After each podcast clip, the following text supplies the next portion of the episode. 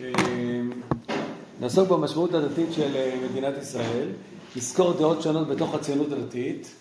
אה, לפני זה רק אפתח ואומר, העולם החרדי, אני תמיד נוהג, נוהג לומר משהו שקצת מרגיז גם את החרדים וגם את החילונים, ולכן אני שמח, שיש מכנה משותף בין התפיסה החרדית לתפיסה החילונית ביחס למדינת ישראל. תגידו לי אתם, מה משותף בין הגישה החרדית לגישה החילונית ביחס למדינת ישראל, ביחס הרוחני למדינת ישראל? שזה לא נס. יפה, שזה, ש, שאין משמעות דתית למדינה. אין שום משמעות דתית למדינה בתפיסה החילונית, כי בני אדם עושים את הכל, וכתוב בתפיסה החרדית, אין משמעות דתית למדינה. לא אומרים מהלל, לא שום דבר, זה...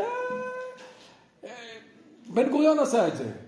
כאילו, לכן הרב יודע קורא לזה הכפירה החרדית, כן, כאילו, אה, איך, איך יהודי מאמין, אני תמיד אומר, אתם יודעים שבגישה, ב, ב, יש שלוש גישות אה, דתיות, אפשר להגיד, ל, ל, ל, ל, יחס של אנשים דתיים למדינת ישראל. יש את הגישה של החרדים, שפשוט מתעלמים מזה, זה יום רגיל, לא, לא זה. יש את הגישה שלנו, שאומרים הלל ומודים לקדוש ברוך הוא, ויש את הגישה של טורי קרתא וסאטמר, שמה הם עושים?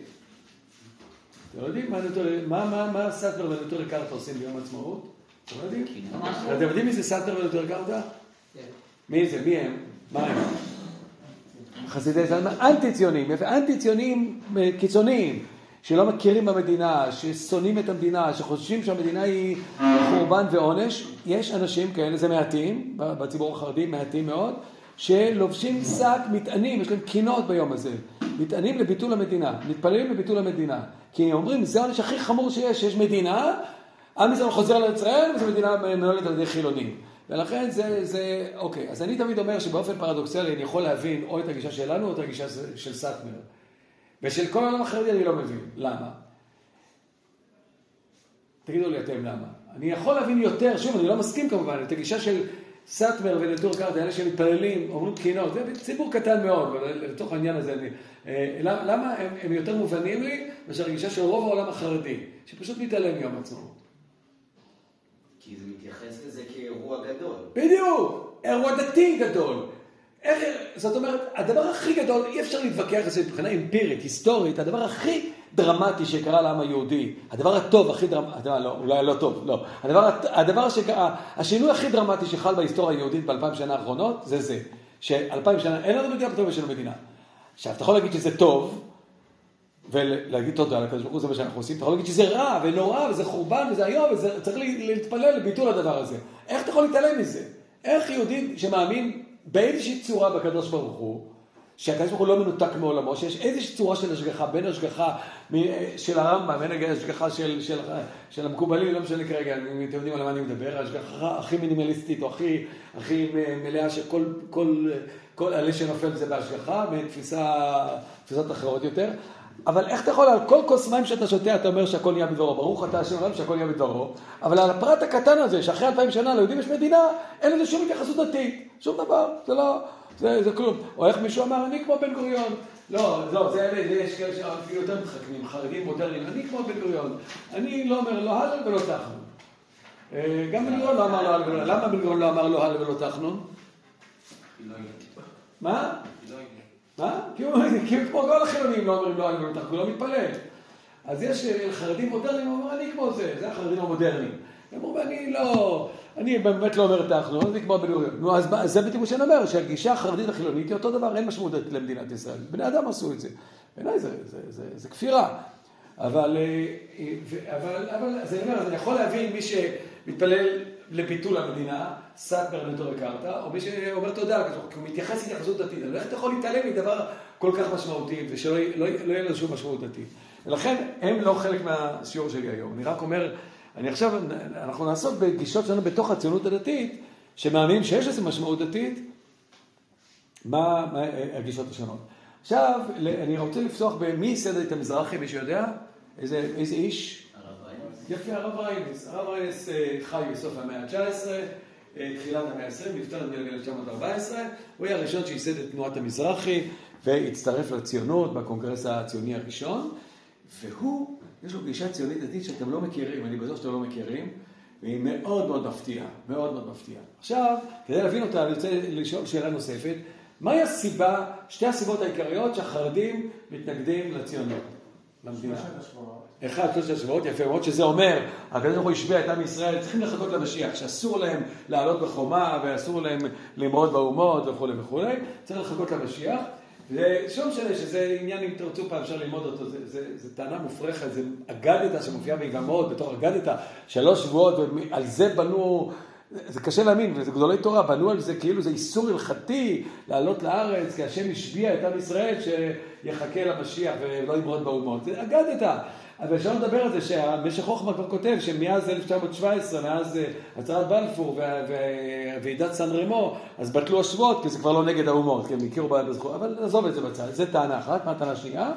למה אי אפשר להצטרף לציונות? יפה, כי זה אי אפשר לשתף פעולה עם החילונים. עכשיו תראו, שימו לב מה אומר הרב ריינס, כשהוא מסביר למה אני ציוני. קטע אחד. אה, הרב ריינס אמר בתור ברגע שהרעיון הציוני, איננו נושא עליו שום אות תו ברעיון הגאולה, ואין לו שום נגיעה לכל דבר המתייחס לעניינה. בכל מעשה והשתדלותם של הציונים, אין גם רמז וזכר לגאולה עתידה. בכל קבלתם רק להיטיב מצב ישראל ולהבין קרנו וכבוד ולהרגילו לחיים מאושרים. אתם שמים לב, הרב ריינס אומר, הציונות, למה אני יכול להצטרף אליה? כי היא לא מתיימרת להיות גאולה. זה משהו אה, כללי לגמרי. ואז מה, מה הוא מרוויח בזה?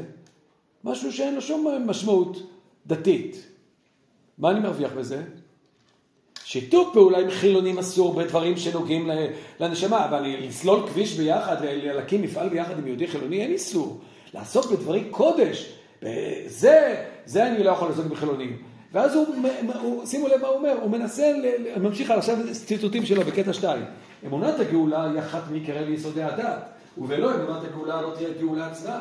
וכבר ידוע שהתשובה היא לך מקרי התנאים הדרושים לגאולה, כי מקרי התנאים הוא ביטול השחתות האנושיות, כמו המלחמות ושנאת חינם, ולעינינו אנו רואים שהשחתה מתגברת, פירוד הלבבות מתחזק מיום ליום. כי אם ננסה גם אנחנו, גם אתה, לעשות כמעשה אבותינו, אף נריע, אף נצריח על אויבינו להתגבר, הלא מלימוד כזה אין לנו שום יכולת, כי מעשים כאלה לא אסורים לנו. כי השביעה השבילה אותנו הקדוש ברוך הוא לבלתי לדחוק את הקץ בחוזקה. הרב ריינס מצטט את מה? מה זה אמרו במשפט האחרון? מה זה השביעה השביעה? איזה שבועה? שלושת השבועות.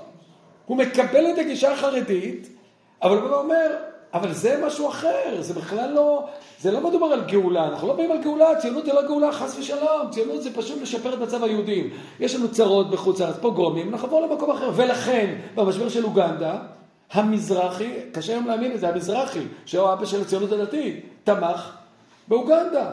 יש בעיה בארץ ישראל, נכון, בתור פתרון זמני, מקלט מדיני. היום תגידו את זה ליהודי ברחוב פעם שהמזרחי, תגידו מי תמך ומי זה? מה, המזרחי, מה פתאום, הציונות הדתית? הם תמכו בפתרון של אוגנדה, כי הם אמרו זה. בתפיסה ההיא, לפחות חלק מהמזרחי, תמך בפתרון של אוגנדה, כי זה לא גאולה, זה לשפר את מצב היהודים. במקום כמו שעברנו, יהודים עברו מאירופה לאמריקה, אז עכשיו אומרים, נהיה בפלסטינה, נקים שם מדינה, וזה משהו חילוני, משהו שהוא טכני לחלוטין, אין לו שום משמעות דתית. וזה מייסד המזרחי, הרב. אה, תראו בקטע שלוש, עכשיו איך הוא מדבר על הרצל. יפה אנו רואים בקטע שלוש, כאיש מדיני, בעברית שלנו זה איש פוליטי, שלא יתמודד במדברות וביערות, לא יתקדש לטבול את בשרו, איננו מעוטר בטלית ותפילין, איננו הוגה בתורת השם, לא עינה בצום נפשו, לא יתגלגל בשלג ולא שכב בנמלים, ובכל זאת הצליח לעשות רושם גדול להפנות אליו חלק גדול מבני עמנו ולתת אמון בדבריו והבטחותיו. האם זה דבר פלא? אין ראוי לשים לב לזה? הרצל הוא חילוני לגמרי והוא מצליח. זאת אומרת, אין פה חשש של משיכות שקר, כמו איזה שבתאי צבי או מישהו כזה שהוא רוצה להביא גאולה. הוא פשוט רוצה לתקן את מצבנו מבחינה פוליטית. אז זה חילוני לגמרי, אז, אני, זה, אז בגלל שזה חילוני אני בעד לשתף בזה פעולה. שימו לב, באופן אבסורדי. ואם באמת, ואולי באמת יש לראות שהדבר פשוט מאוד. כל אלה שהופיעו בתור משיחים מימין מקדם, כלומר משיחי שקר, אה, ובישרו נחמות, ישועו ונחמות ישראל כיוונו לישועה רוחנית. אולם פה בא עלינו האיש הזה לבשר ישועה פשוטה, איננו מכוון על הגאולה הכללית.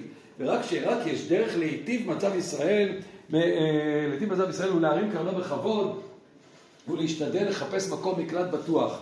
וכל זה רע בדברים הבנויים על יסודי ידיעת חוכמת המדינה, אשר נחשוב כי בזה שמן חלקו. ועל כן מצאו דבריו מסילות בלב העם. ולזאת אחרי שאמונה נוחית, שימין העם בדברי המשיח היא רק חומרית, ואין בה שמץ מן הרוחניות, אם כן, כל עוד שתהיה חומרית ומדינית, יש לתת אמון בה.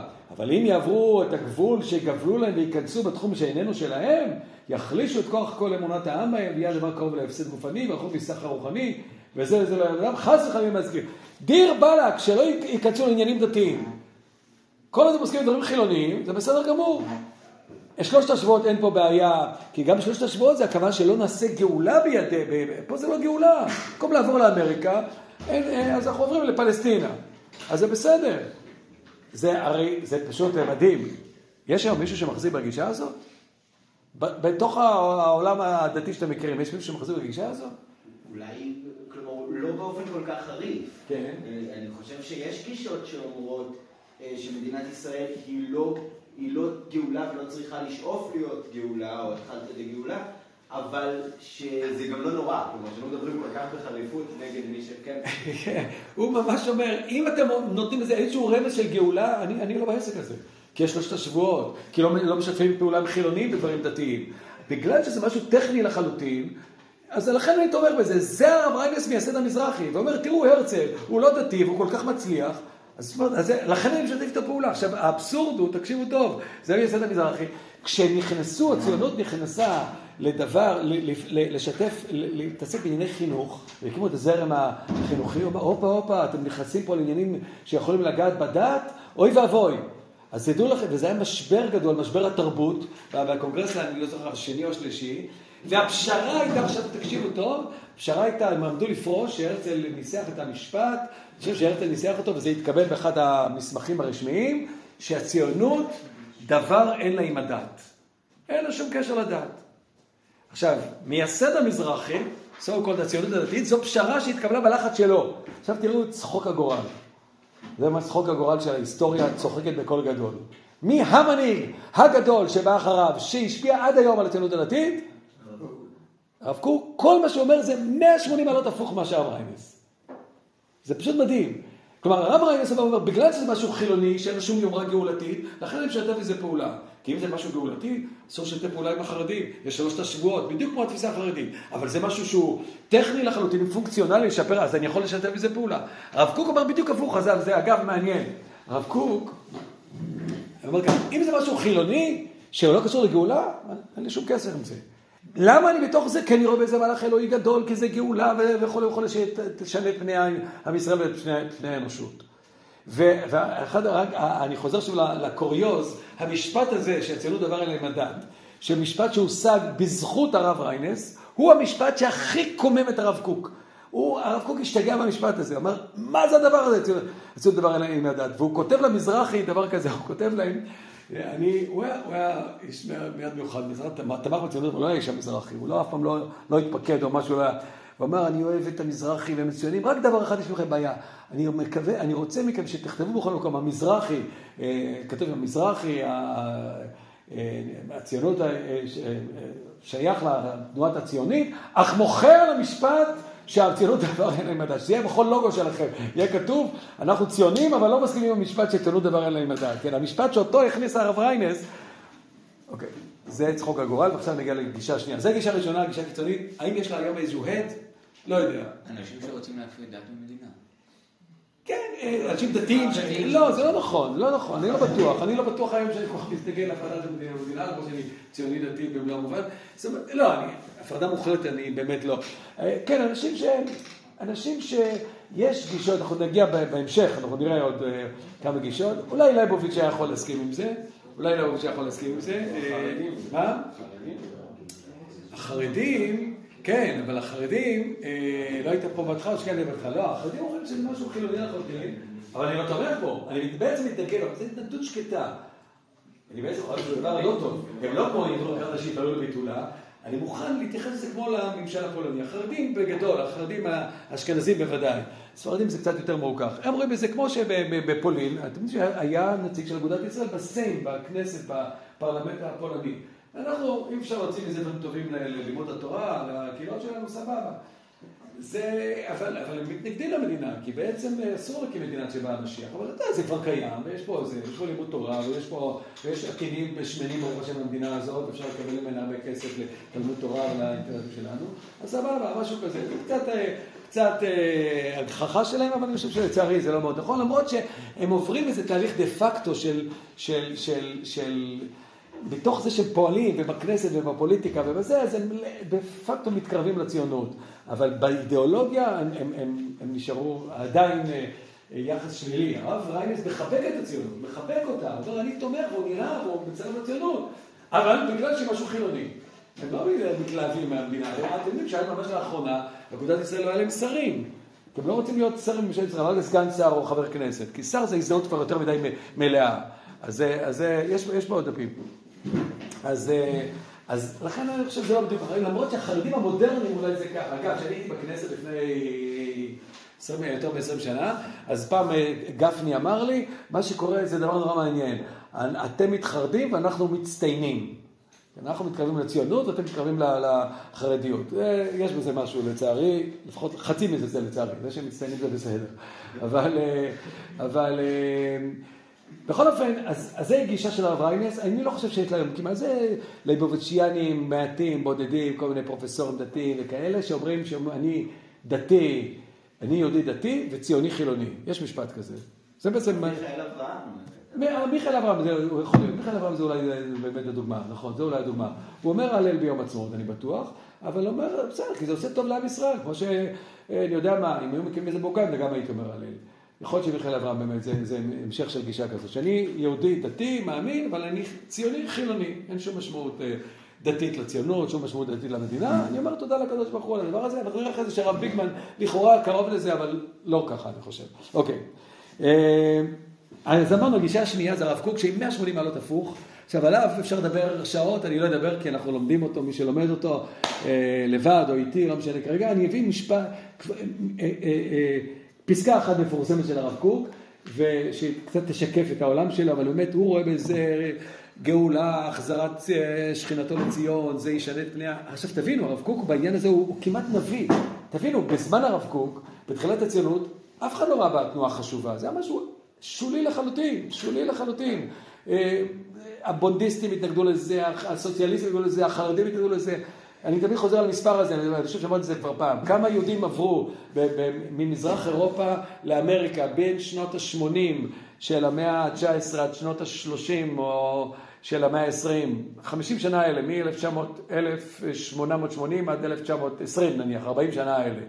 כמה יהודים עברו לאמריקה וכמה יהודים עברו לפלסטינה. כבר יש פה ציונות, 1917 כבר יש הצהרת בלפור, יש פה מושבות, יש פה זה, אפשר לחיות פה, זה עוד לפני הפרעות הערביות, הפרעות הערביות, המרד הערבי מתחיל בסוף שנות ה-20, כן?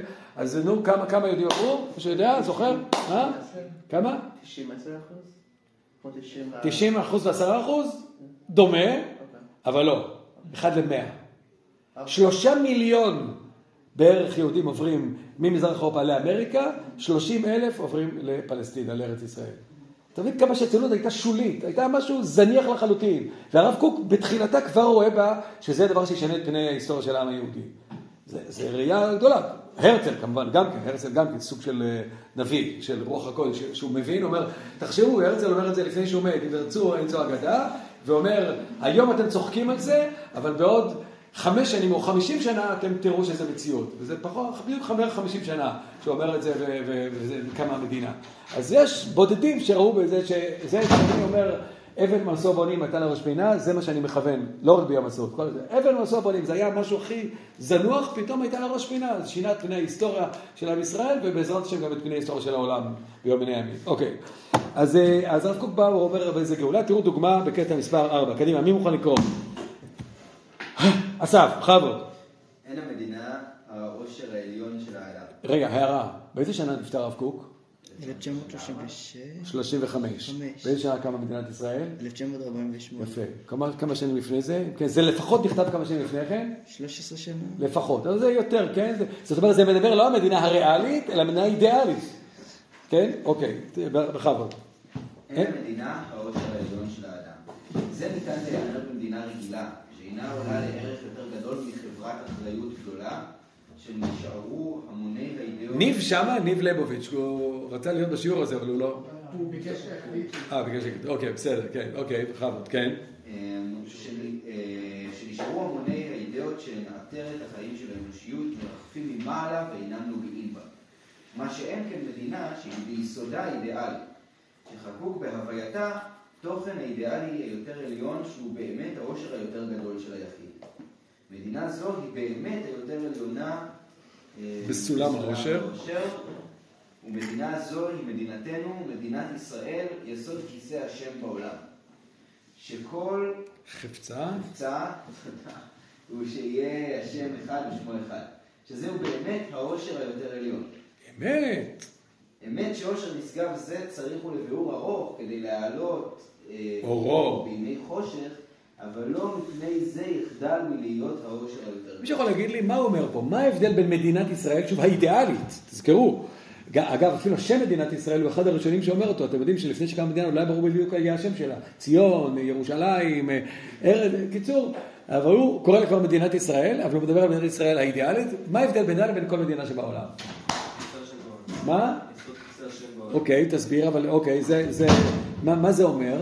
מה ההבדל? שוב, תן לי הגדרה, מה זה, איך הוא קורא למדינה רגילה? יש לו ביטוי, מה זה מדינה רגילה בדרך כלל? חברת אחריות גדולה, מה זאת אומרת? אני לא יכול לבד, לבד, לטאטא את הכביש ברחוב שאני גר. אני צריך שנתאגד ביחד, אני לא יכול לבד להגן על עצמי, אני לא יכול לבד להגן מפני הגנבים או מפני אויבים, אז מתאגדים אנשים ביחד ונותנים את הכוח, את הכוח למדינה, לממשלה, היא בונה צבא, בונה משטרה, וזה מגן עליי, ושומר עליי, ויש לי ביטוח אה, וכולי, ו... אז זה חברת אחריות גדולה, זה משהו טכני, אין לו שום משמעות רוחנית, שום משמעות, מדינה רגילה. זה כמו אוטובוס. אוטובוס אין לו שום משמעות דתית. הוא יכול לנסוע לירושלים ואז הוא יהיה דתי, הוא יכול לנסוע לתל אביב ואז הוא. הוא לא הופך להיות אוטובוס דתי או אוטובוס חילוני. גם אם מפרידים, עושים הפרדה בין גברים לאנשים, האוטובוס לא הופך להיות דתי, זה אוטובוס נשאר אוטובוס. גם, אתם מבינים את זה? זה? זה משהו, זה מכשיר, זה מדינה רגילה. לא כך מדינת ישראל, למה? שהיא מדינה אידיאלית, שכל חפצה הוא שיהיה השם אחד ושמו אחד. מי יכול- להסביר את זה במילים פשוטות, דברי פשוטה, מה הוא מתכוון? זה, פה הכלי עצמו, יש לו משמעות. המדינה כשלעצמה היא אידיאלית, היא אידיאל, היא לא רק כלי. מה, מה פירוש? מה זה שיהיה חפצה? ש... ל- למה? מישהו יכול להסביר את זה? מה זה שיהיה חפצה, שיסוד כיסא השם בעולם? עם שאיפה דתית. מה זה? המדינה היחידה עם שאיפה דתית ורוחנית. נו, אז מה זה שונה מאוטובוס שנוסע? אבל, אבל למה זה הופך את המדינה למשהו, ל- לערך? למה זה לא כמו אוטובוס שנוסע למקום קדוש? למה... אוטובוס נשאר אוטובוס, המדינה נשאר... במהות שלה. המהות של המדינה היא לבטא את שם השם בעולם. עם זו יצרתי תהילתי יספרו כמדינה. אנחנו חו... כשזה שיש מדינת ישראל, זה שזה יהיה דוגמה לעולם איך צריכים בני אדם להתנהל בעולם. יסתכלו פה ויגידו מציאות יצא תורת דבר השם בירושלים. פה יש מוסר, פה יש צדק, זה, ולכן היא מייצגת את שם השם בעולם. הכלי עצמו הוא כאילו קדוש. כי זה, זה השליחות של הקדוש ברוך הוא, זה מדינת ישראל. עכשיו, מה שקצת מגוחך, שמה שהיום לוקחים את המשפטים האלה בחלק מהישיבות ושמים אותם על הקיר, הנה מדינת ישראל היא זאת השם בעולם. זה מדבר על מדינה אידיאלית. להגיד שזה מדינת ישראל של היום, נו נו, אפשר אה, להתווכח על זה לפחות. אבל, אבל, אה, איך הוא מסביר מבחינה הלכתית את ה... לא יודע, עם שותפות חילונית, אפשר להשוות. אה, הרב קוק, טוב, זה אנחנו עוסקים בזה כל ה... אגב, אנחנו נתחיל עכשיו, בעזרת השם, מיד אחרי יום עצמאות, שיעור ברב קוק יעסוק בזה, יחס הרב קוק לח- לחילונים, כי זה לא יחס אחד, יש לפחות ארבעה, חמישה, הוא סותר את עצמו פעמים, יש הסבר שלם, בונה תורה שלמה, בעיניי בכלל, המניע המרכזי של המ- המבוע המרכזי, אני לא ראיתי מישהו שכתב על זה, פעם אולי בפנסיה נכתוב על זה, אה, אני חושב שהמבוע המרכזי של היצירה של הרב קוק, זה שהוא רואה שני הדברים הכי סותרים, כלומר, שני הדברים הכי משמעותיים שקרו לעם ישראל בעת המודרנית, הם, הם אה, סותרים אחד את השני. מה הם שתי התופעות הכי דרמטיות? לא, שואה הוא עוד לא ראה, הוא נפטר ב-35. אחי, לא, לא תופעה היסטורית, תופעה, כן, אחת היסטורית, אחת רוחנית. בקיצור, החילון והציונות, החילון זה דבר נורא, הציונות זה הדבר הכי נפלא, ואיך זה יכול להיות שהדבר הכי נפלא שקרה לעם ישראל, תחילת הגאולה, באה דווקא על ידי חילונים. הסתירה הזאת היא, היא, היא חלק מה... בונה אצלו תורה שלמה, כן? איך זה יכול להיות שהציונות זה הדבר הכי חשוב שקרה לעם ישראל מאז החורבן, וזה בא דווקא על ידי חילונים, שזה הדבר הכי נורא שקרה לעם ישראל, כן? אז הוא מת- מתמודד הרבה עם החילון ועם הציונות, ש- שלא בפני עצמה.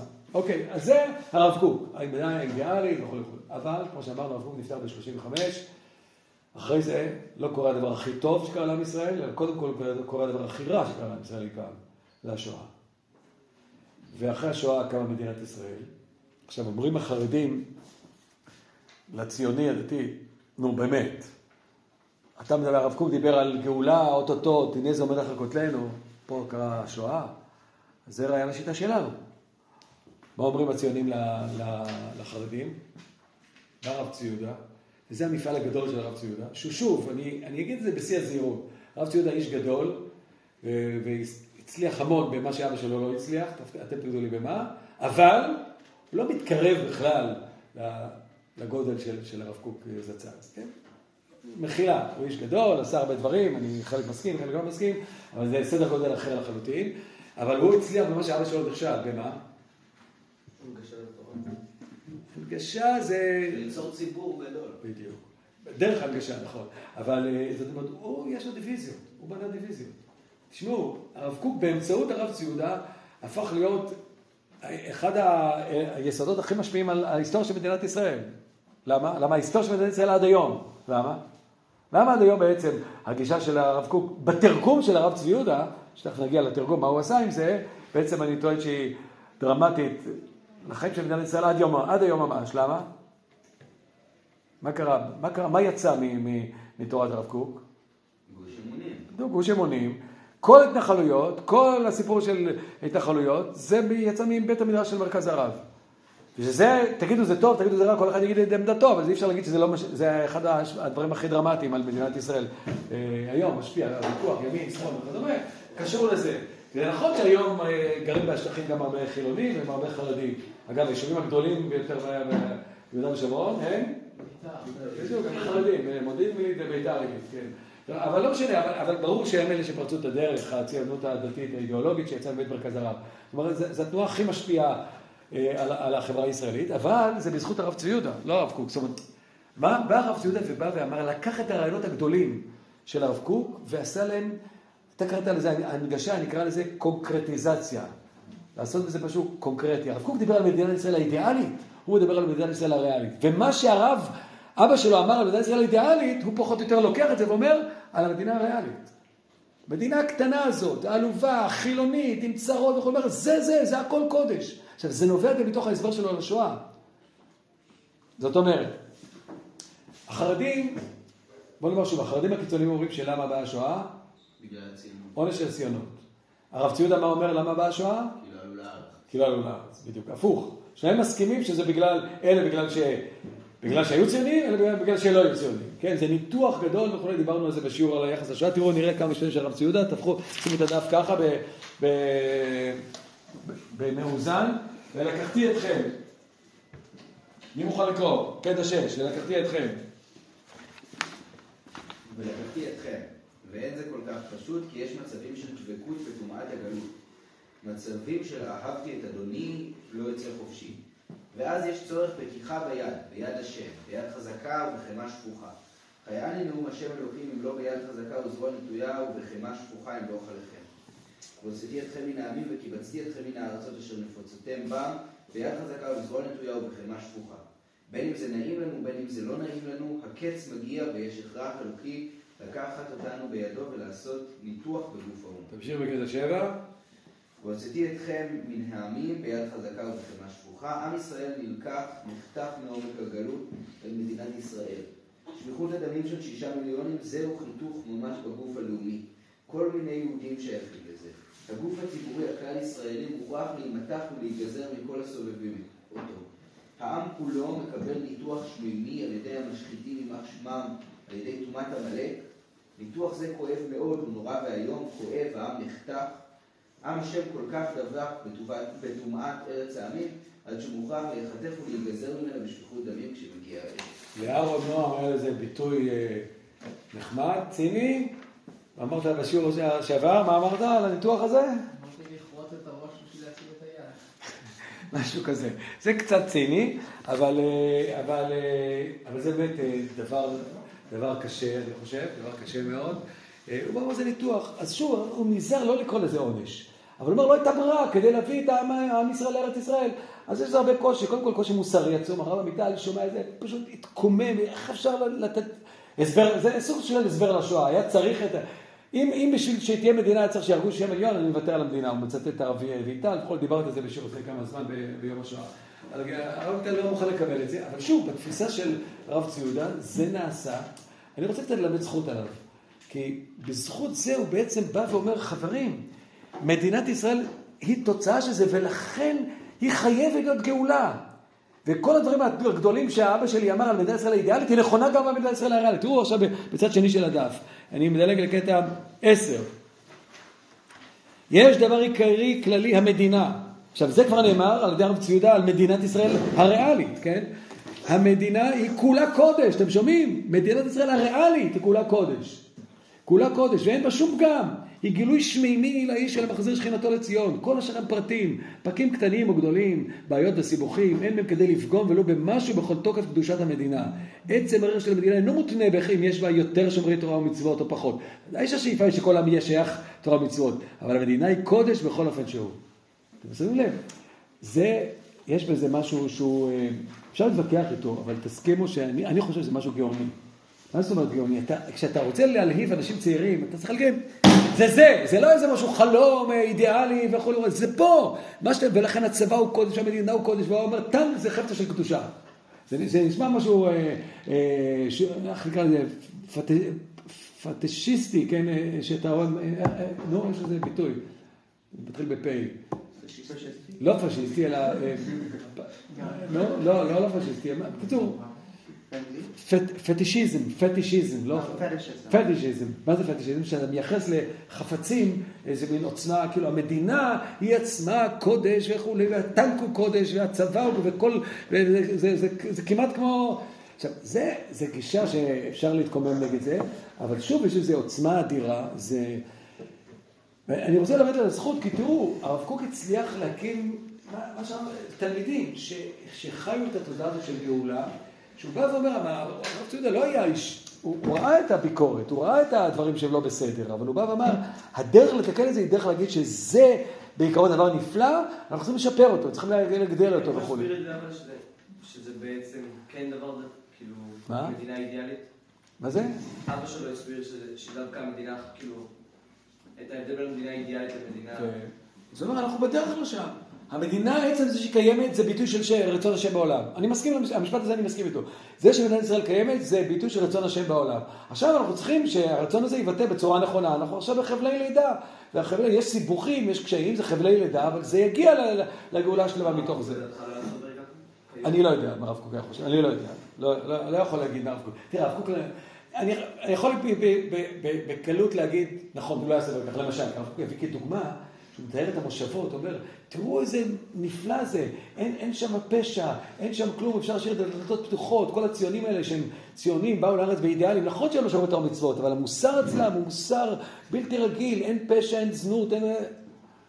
מדינת ישראל היום, זה אומר, אומר איזה אותו דבר. אז הנטייה הפשוטה היא להגיד לא, הוא היה אומר משהו יותר מורכב. אני לא יודע, ככה זה נראה כשהרב אומר משהו יותר מורכב, אבל שוב, תלמידי הרב ציודה בעלי, היו שם אומרים דבר כזה, היו הורגים אותי על המקום, כן. זה ברור שהרב ציודה זה הממשיך של הרב קוק, וכל מה שאומר זה בדיוק הפרשנות הנכונה לרב קוק.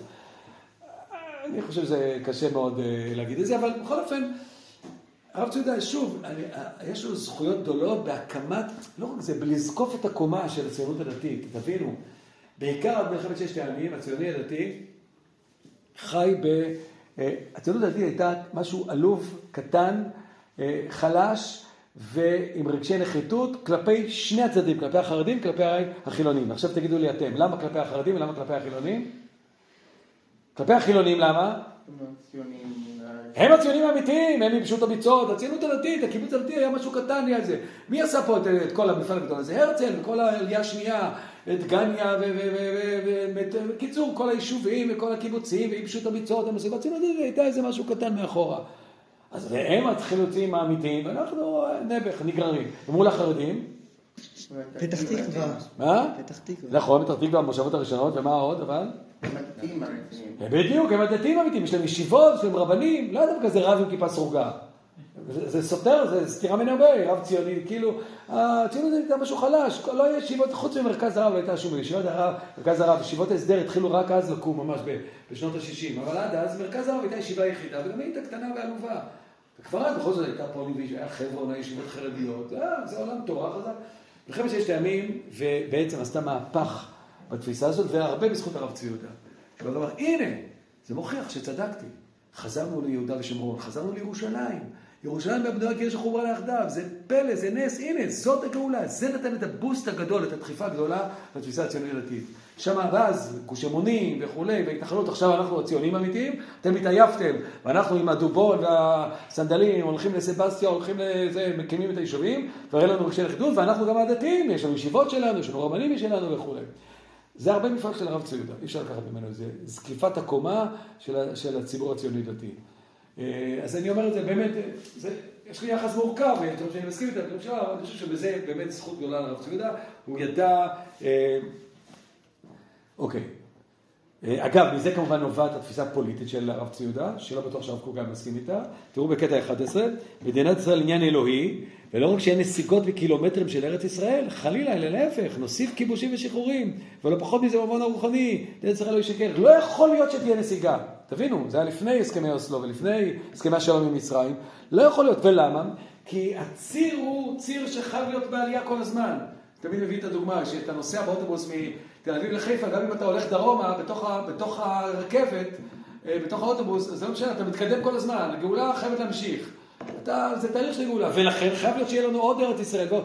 עכשיו, איפה, איפה אפשר לראות ציר של התקדמות אמיתית בחיי המדינה? רק בתחום הגיאוגרפי. אפשר להגיד נהיה יותר מוסרי ויותר מתוקן ויותר דוגמה לאומות העולם. אבל בציר של ארץ ישראל היה התקדמות, אז מתמקדים בו, וזה גם הוביל לתפיסה פוליטית אה, וכולי וכולי. אבל על זה אני לא רוצה לדבר עכשיו על פוליטיקה, אפשר להתווכח. בכל אופן, בגישת הרב צבי יהודה. אז אמרנו, הרב ריינס, אה, אין שום ערך דתי, הרב קוק יש ערך דתי עצום לציונות ולמדינת ישראל האידיאלית.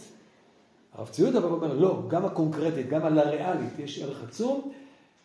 והרב עמיטל, עכשיו אני מגיע לגישה הבאה, התחיל לא רחוק מרב צבי יהודה. זאת אומרת, אם מי שיקרא את הדברים שהוא כותב בסביבות מלחמת ששת הימים, בסביבות מלחמת יום הכיפורים, יראה גישה די דומה, יותר זהירה, קצת יותר זהירה, אבל מדבר ודאות גדולה על התחלת הגאולה. הוא אומר, אני שראיתי את השואה וכולי, לא יכול להבין אחרת את מדינת ישראל, אלא ראשי צמיחת גאולתנו. והוא בא ואומר, העובדה ההיסטורית היא ש...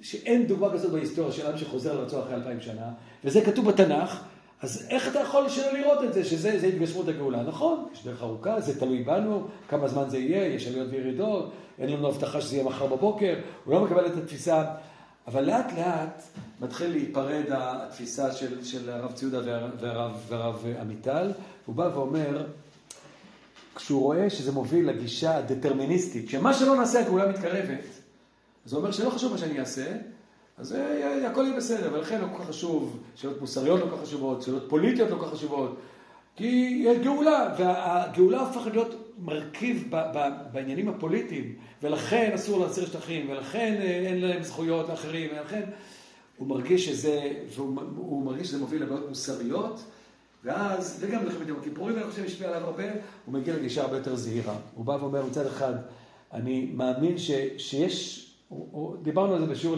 ליום הזיכרון, יש קשר ואין קשר בין השואה למדינה. הוא לא מוכן לראות קשר סיבתי, אבל הוא כן רואה בזה קשר של ריפוי, ולא יכול לדעת לדעתי מה קורה בלי, בלי המדינה אחרי, אחרי השואה.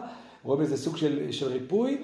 הוא אומר, זה, זה, זה הזדמנות שהיא כמו בית שני. בית שני, הנביאים אמרו, הבית הזה יהיה הבית האחרון. ובגדול יהיה הבית האחרון מן הראשון. זה הזדמנות לגאולה. אבל אם זה יהיה או לא יהיה, זה תלוי בנו. בית שני בסוף, בסוף חרב. זאת אומרת, יש פה איזשהו מין... אה, אה, בואו נראה כמה קטעים פה, פשוט זמננו מתקצר, אני רוצה להספיק עוד אה, קצת. בואו נראה את קטע 14. אה, בהתחלה הוא מביא את הרמב"ם בהלכות חנוכה, תראו בקטע 13. כשהרמב"ם מתאר את הלכות חנוכה, עברו בדרך השמונה הכהנים הגדולים, והושיעו את ישראל בידיו, והעמידו מלך בין הכהנים, וחזרה מלכות ישראל יותר מ-200 שנה, עד החורבן. מזה התקנו חכמים את חנוכה. אומר הרב עמיטל, רגע, הרמב"ם אומר שתקנו את חנוכה כי חזרה מלכות לישראל יותר על 200 שנה. מי היו מלכים ב-200 שנה האלה? מי היו מלכים ב-200 שנה האחרונות של החורבן? התחיל בחשמונאים ועבר למי? מתייוונים. בדיוק, לכל מיני השפעה של הרומאים והורדוס וינאי שהרג את חכמי ישראל והורדוס, והרב אמר את זה, חזר מלכות לישראל. זאת אומרת, בא הרב קוק, בא הרב עמיטל ואומר, אה, צריך לראות את מדינת ישראל, יש לה משמעות דתית גדולה. ראשית צמיחת גאולתנו, אבל זו הזדמנות, כמו ימי בית שני. זה תלוי בנו איך זה יהיה. קדימה, מי קורא? בקטע מספר 14. זהו המודל. זהו המודל שלאורו עלינו לבחון את מדינת ישראל היום. כ-50 שנה לאחר הקמתה, ימי בית שני. קיום לאומי עצמאי שעדיין אינו שלם, אך אין להתעלם מן ההיבטים החיוביים שבו. מנהיגינו שלנו היום אינם גרועים ממלכי בית חשמונאי, ומדינתנו אינה גרועה ממדינתם. להפך, מבחינה מוסרית, ההנהגה שלנו וגם החברה שלנו עולות בהרבה על אלו שלהם. אתם יודעים שינאי המלך הגמרא מספרת, הורג את חכמי ישראל, הורדוס, הרצח בלי חשבון יהודים, היה דברים נוראים. אז המדינה שלנו לעומתם הרבה יותר, אה, אוקיי, כן, הלאה. איך אפשר? איך אפשר שלא להודות לקדוש ברוך הוא כשאנחנו רואים את חסדיו הגדולים עמנו? ראשית לכל, מדינת ישראל מקלט ומגן לחמישה מיליון יהודים. היום כבר יותר, ברוך השם, כן. לאחר שנות השואה הנוראות מאות אלפי פליטים יהודים נדדו בעולם מארץ לארץ, ורק כאן בישראל מצאו להם בית מקלט. חשובה לאין שיעור גם תרומתה של המדינה לשיקום הגאווה היהודית לאחר חילול השם הנורא של השואה. גם בימינו יש למדינה תרומה עצומה לתודעתם היהודית של אחינו הגרים בארצות נכר. אצל רבים מהם הקשר הנפשי למדינה הוא השריד האחרון של זיקתם לכנסת ישראל ולאלוהי ישראל. דיברנו על כך שהרב קוק לא יכול היה להשלים עם כינונה של מדינה. כינונה של מדינה שלא תגשים את הייעוד הגאולי, ולכן טען שמדינת ישראל העומדת לקום מהמדינה האידיאלית של ימי הגאולה. האם בכל התפקידים הכבירים שהזכרנו אין בכדי להצדיק את הקמתה של המדינה? גם אם אינה מדינה אידיאלית. לאחר החורבן הנורא של השואה, שהרב קוק לא יכול היה לחזותו, המדינה מילאה תפקיד חיוני בשיקומו של עם ישראל. קשה לדמיין איך היה העם היהודי נראה בימינו, אם חלילה לא הייתה קמה המדינה. אני שראיתי את הימים הנוראים של שואת יהודי אירופה, יודע גם להעריך את הפלא הגדול של תחיית ישראל בארצו. האם אין אנו חייבים להודות לקדוש ברוך הוא על כל הטובה שנתנה לנו? ודאי שכן. ולא רק ביום העצמאות, בכל יום ויום חייבים אנו לומר לפניו שבע פעמים הלל על כל הניסים והמקלות שחולל לנו, שבע ביום קוק- הרב עמיטל אומר, ודאי שיש משמעות דתית, אבל להגיד בוודאות שזה זה וזה האידיאלי, לא, צריך לראות, יש פה בעיות, יש פה מורכבות, בשנים האחרונות דיבר גם בביקורתיות. הוא אומר, אני חבים תודה גדולה לקדוש ברוך הוא. עכשיו, סיפור קטן שאולי כבר סיפרתי פעם, אספר אותו עוד פעם, ואז בסוף ימיו היה איזה אירוע גדול, שעמד לפני הרבה תלמידים, אני חושב שזה שנת 40 של הישיבה של הר עציון, ואז מישהו שאל אותו, הרב, מה הרב אומר היום על ראשית צמיחת גאולתנו? אז הוא אמר, אני אספר לכם סיפור, כדרכו הרב ניתן לה סיפורים חסידיים, וככה, עם עוקץ. מישהו זוכר את הסיפור? אף אחד לא. רבי לוי יצחק מברדיצ'ה. כן, שהוא... יפה, אז אספר את הסיפור, מי האחרים לא זוכרים. אה, הוא אומר שרבי פעם עבר לפני התפילה בתפילת נעילה ביום כיפור. ואז הוא מגיע לפני סוף התפילה, ברוך אתה השם מלך בכל וסולח, משתתק. שקט, שקט, שקט, שקט. ולא, וכל הקהל מתוח, ואז אחרי כמה דקות של שקט מתוח, ברוך אתה השם מלך בכל וסולח ולא שמותינו וכולי. ואז אחרי יום כיפור שאלו אותו, רבי, מה קרה פה? מה, מה היה? אז הוא אמר, אני רציתי להגיד מלך בוחר וסולח, וראיתי בשמיים, הייתי בשמיים, נשמתי, וראיתי שאין סליחה. עברנו הרבה עבירות, הקדוש ברוך הוא לא סולח. ניסיתי ללמד זכות ולא לא הצלחתי. ואז נזכרתי שהיינו ילדים קטנים בבית, אה, היה איזה ממתק בארון, ואמא לא רוצה לתת לנו, אז ניסינו את הכל, ואז לא הייתה ברירה, היה לנו פטנט. היינו מתקרבים לארון ואומרים, ברוך השם, שהכל נהיה בדברו. ואז לאמא לא הייתה ברירה, הייתה, אז מה, נגיד, היא תיתן לנו לברך ברכה לבטלה, אז היא פתחה את הארון ונתנה לנו את הסוכריה, שזה לא ברכה לבטלה. אז אומר, אומר, אומר, אז לכן אני אמרתי, מלך מוכר וסולח, הקדוש ברוך הוא לא הייתה ברירה, אז הוא יענה אמן. אז הוא ענה אמן, אז בטוח שהוא עושה הלכה ואמן. אומר רב עמיטל, אותו דבר, ראשית צמיחת גדולתנו, וירד מהבמה. נו, מה הוא אמר? אז התלמידים שאומרים, רגע, מה הוא התכוון? אז כן או לא? אז הוא מאמין או לא? מה אתם אומרים? מה? מה זה? לא הבנתי. אם נאמין שזה יהיה, אז זה יהיה. אם נאמין ונפעל שזה יהיה, הקדוש ברוך הוא יענה אמן. זה זה תלוי. בנו. מה? מה זה? כמו חוני המעגל של היום.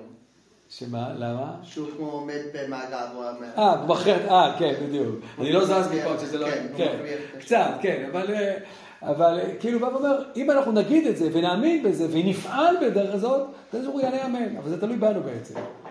זה באיז- באיזשהו מקום. וזה כאילו, זה, זה לא אותה ודאות שהוא היה כשהוא היה בגיל צעיר, למרות שהוא הכחיש אני אומר לכם בכנות, הוא הכחיש שהוא שינה את דעתו, וזה, הוא שינה את דעתו, אני חושב. זאת אומרת, זה, זה קיבל היבטים אחרים, זה, זה, זה היה בימי בית שני, זה, בקיצור, זו הזדמנות, זה תלוי בנו וכולי וכולי. ועכשיו נגיע להוגה האחרון, ייבדל לכם ההוגים הרב ביגמן. יש ויכוח ארוך שנים ביני לבין הרב ביגמן, כבר איזה 40 שנה, עוד לפני שקמה הישיבה, שהכרנו, האם יכול להיות שמדינת ישראל רוצה לשים את זה מהפה וכולי. האם יכול להיות שיום אחד נחזור לגלות? מדינת ישראל תחייב לחזור לגלות. הרב ביגמן אומר, זה יכול להיות. ואני שנים אמרתי, אני לא, לא, לא יכול להאמין שדבר כזה יכול להיות. לא יכול להאמין. אני, נכון שאני יכול להיות וירידות, יכול להיות צרות גדולות, יכול להיות שהגאולה תימשך הרבה זמן וזה, אני לא, לא יכול להאמין. אני ציוני דתי, מאמין בראשית צמיחת גאולתנו, אומר את זה בכל מאודי, ומאמין שאם זה היה כתוב בתנ"ך וחזרנו לארץ ישראל ולא היינו שום, יש כמה אמירות כאלה, כמו של הרב אה, מימון והרב פוליפול, שאמר, מקובלנו שחורבן שלישי לא יהיה. אין לזה הרבה מקורות, אבל יש, יש כאלה שמצאו בזה. בשנים האחרונות קורה דבר נורא מעניין. מצד אחד אני מתקרב לעמדת הרב ביגמן, מצד שני אני מתקרב לעמדת הרב ביגמן. זאת אומרת, זה לא בדיוק שני צדדים. אה, אה, לא, מה, זאת אומרת? אני, אגיד ככה, בראש, אין לי ספק שהרב ביגמן צודק. בלב אני לא מוכן לקבל את זה, זה, זה הביטוי היותר נכון. אני לא, לא, כיהודי מאמין לא יכול לקבל את זה. אני אומר, לי אישית, חלילה, דבר כזה זה משבר, משבר דתי גדול מאוד. אני לא יכול להאמין שאחרי כל השואה ואחרי שקמה המדינה, כיהודי מאמין, אני לא, לא, לא יכול להודות על דעתי. ברציו ודאי שהוא צודק, אני חושב שהוא צודק. זה, זה, זה ויכוח בין השכל לבין הלב. אני לא יכול להוציא את המילים האלה מהפה שיכול להיות אפשרות כזאת. לא יכול, לא, אני אומר, אצלי הציונות הדתית היא, היא כרוכה, זה, אני, זה לא, זה לא, זה, אני לא, לא יכול לראות את עצמי דתי לולא הייתי ציוני, ולא יכול לראות את עצמי ציוני לולא שהייתי דתי. ממש ככה, זה אצלי מחובר ומחובר ביחד. ביגן, אבל יש לו שיטה, בואו נראה עכשיו את השיטה שלו, קדימה, מי קורא? אסף, בוא תקרא שוב, קטע 15. קטע מאוד יפה, באמת מאוד יפה, אני, אפשר להתווכח עליו, כן. המפגש בין האדם לבין הטבע מוליד לעיתים קרובות תחושות קסומות ומיוחדות. האדם נשלף בנשגב שבמראות הטבע, מפל מים מרשים, פעילות הפריחה האביבית המשובבות אין סוף גוונים של, תחוש, של תחושות עצור במפגש שבין האדם היחיד לתופעות הטבע המופלאות. הביטוי לחוויית המפגש, אף זה הדתי משירת הקודש של תהילים ועד לפיוטים מאוחרים, אינו מסוגל בדרך כלל לבטא במלואה את עוצמת חוויית המפגש הייחודי והבלתי אמצעי שבין, שבין האדם לבריאה. יתר על כן יש שהשפה בכלל והשפה הדתית בפרט, תוך כדי שימוש בביטויים נדושים החסרים את הכיסוי הנפשי, הופכת לרועץ בדרך לביטוי הדתי שהנפש כמהה אליו. עד כאן ההקדמה. עכשיו לענייננו, כן? המדינה הדמוקרטית המודרנית אף היא יצירה אנושית חשובה שהתפתחה במאות השנים האחרונות, ושהיא שואפת ליישם בתוך העקרונות של מוסר, צדק, עזרה לחלש וכיוצא באלו ערכים שרוח נביאנו... מפעמת צריך להיות, כן? מפעמת בהם. מפעמת בהם, ראויה גם היא להערכה ולהתייחסות דתית מצידנו. על אחת כמה וכמה כאשר זכה עם ישראל לאחר קרוב לאלפיים שנות גלות לשוב לארצנו ולכונן בה בעזרת השם מסגרת מדינית השואפת במוצהר להיות נאמנה לרוח חזון נביאי ישראל ומאפשרת לכלל ישראל לראשונה מאז החורבן לקבל אחריות על גורלו. התפתחות היסטורית אדירה זו מפעימה את ריבוננו ודורשת את ביטויה ההולם. האם על מנת לבטא את תחושתנו הדתית זקוקים לנו למודלים של גאולה הידועים לנו מחזון הנביאים ולדברי חז"ל בדברים על הגאולה, בדברם על הגאולה? מי שחש שביטויים אלו הולמים את אשר בליבו, למרות שהפער בינם לבין המציאות, למרות הפער בינם לבין המציאות שאנחנו מצויים בה, יבוסם. וכשעצמי איני חש את הצורך להעניק פירוש היסטוריוסופי נחרץ למדינת ישראל על מנת לחוות את תחושת ההודעה. אדרבה, מעדיפים לנו להשאיר את תחושת ההודעה העמומה בעירומה ובטבעיותה. לפעמים הניסיון לכפות את שפת הפרשנות הדתית על החוויה פוגע בעוצמת החוויה הדתית הטהורה. הניסיון בא... אה, לא יודע מה זה המילה הזאת, בא... הורינו. הורנו? הורינו. אוקיי. אה, לא, רגע. הניסיון בא, לא יודע, כן, אבל מה זה? דורנו אולי, דורנו. לא יודע, בא נדרש דורנו, לא חסר מילה. בא מבקש דורנו. לא יודע. ולהכיר באחריות הכבירה שהיא מטילה עליהם. נמשיך ונחתור לכונן את מדינתנו על יסודות הצדק, השלום, החסד והמשפט, עד אשר מלאה הארץ דעה את השם כמים לים מכסים. תגיד בעברית פשוטה מה אומר פה? פה הוא כותב את זה בעברית פיוטית ויפה, אבל כן, מה? הוא הוא אומר כמה דברים, קודם כל שהשפה הדתית, להגיד התחלת את הגאולה, זה לא מעביר בצורה, הרב זיגמן לא לא אוהב שאומרים אותנטית. אוקיי, אוקיי, לא אותנטית. מעביר בצורה אותנטית את החוויה הדתית. למה? למה? כי השפה היא מרדדת, היא לא יכולה להעביר. כאילו, כמו שבהופעת טבע, אני רואה תופעת טבע גדולה, אני, אני מתפעל מזה בלי לתת לזה כותרת, אם אני, אני לא זקוק לתת לזה כותרת, אחד לגאולה, ראשית צפת גאולתנו וזה, אני אומר תודה לקדוש ברוך הוא על הדבר הזה, לא יודע, בלי, בלי, בלי לשבץ אותו באיזשהו מקום ב, ב, ב, בהיסטוריה. מה אני אומר כנגד זה? לא כנגד זה, ואני, אני מסכים עם זה, אבל אני גם לא מסכים, אני אסביר למה. אני, אחד הדברים בוויכוחים בינינו, היינו עושים את תמיד לפני התלמידים, כבר השתעממנו בזה השנה, במקום זה עשינו התוועדות. אבל אה, את הוויכוח הזה היינו עושים בינינו, אז תמיד היה מביא את הדוגמה של ילד נולד, אני שמח שהוא נולד, ואני חושב שהוא יהיה, מה הוא יהיה כשהוא יהיה גדול, אני שמח על זה שהוא נולד, לא נותן לזה פירוש, אני שמח על זה שהוא נולד. ולכן המדינה נולדה, אני, מה- מה- אני יודע אם זה הגאולה או לא גאולה, לא יודע, אבל זה לא מעניין אותי כרגע. אני אומר כן, אבל אם ילד נולד, ואתה יודע שהוא נעבך, חולה במחלה חשוכה והולך... קיצור, בילד נולד אתה שמח לא רק על הלידה, שבעזרת השם הוא יבריא ויגדל ו- וזה, והוא יביא לך נכדים וכולי. אבל אם אתה מלכתחילה יודע שהוא אה, נעבך, חולה וקצר ימים, אז ברור שהשמחה היא נפגמת. אבל אני אומר לא אותו דבר, אני אומר ככה, כאדם דתי, אני חושב שכן, המטבעות הדתיים עוזרים לי גם לחוות דברים. כשאני אומר הלל, זה, זה ביטוי אחר של הגעת תודה. לא, גם גם הרב ביגר אומר הלל, אני כאילו שואל אותה, אז למה אתה צריך להגיד הלל? למה אתה לא מודה להשם בשפה שלך? כן, אנחנו חיים במטבעות לשון דתיות, בתודות דתיות. בגאולה, מתפללים על גאולה, מתפללים על גאולה, והנה, זה מתחיל לקרות בימינו, ואנחנו נגיד, לא, לא, זה לא זה, כי זה לא מתאים לי. נכון, זה בדרך, זה לא גאולה שלמה. אני חושב שזה מעצים. מעצים את החוויה הדתית, אבל שוב, וגם אני אומר, זאת עובדה, תנ"ך מדבר על שנשוב לארץ וזה קורה. אני יכול להגיד שזה מקרה, שזה כמו אוגנדה, שזה, לא יודע. בקיצור, יש בינינו ויכוח, אני נוטה יותר לגישה של, ה- באופן אה, מפתיע, לגישה של הרב עמיטל. אה, אה, אה, במובן מסוים אפילו קצת ימינה ממנו, לא, כאילו ימינה ושמאל, נתחיל מהרב קוק, כאילו. כאילו יותר, לא יודע, אני מרגיש אה, הודעה גדולה על הפלא הגדול הזה, עם כל הביקורת וכל הזה, זה לא... בקיצור, אתם מכירים את זה, אבל שוב, מתוך, אה, בראש אני מבין שהמון תלוי בנו, והאחריות היא בידינו, וזה תלוי במה אנחנו נעשה, יותר נכון, לא במה שאנחנו נעשה, אלא במה שאתם תעשו. אנחנו כבר זקנים, כאילו, אתם הצעירים, בעזרת השם, תובילו את המדינה להיות יסוד כיסא השם בעולם, השם אחד ושמו אחד. שיהיה לכולנו יום עצמאות שמח. שקוייך, שקוייך, שהקלטת.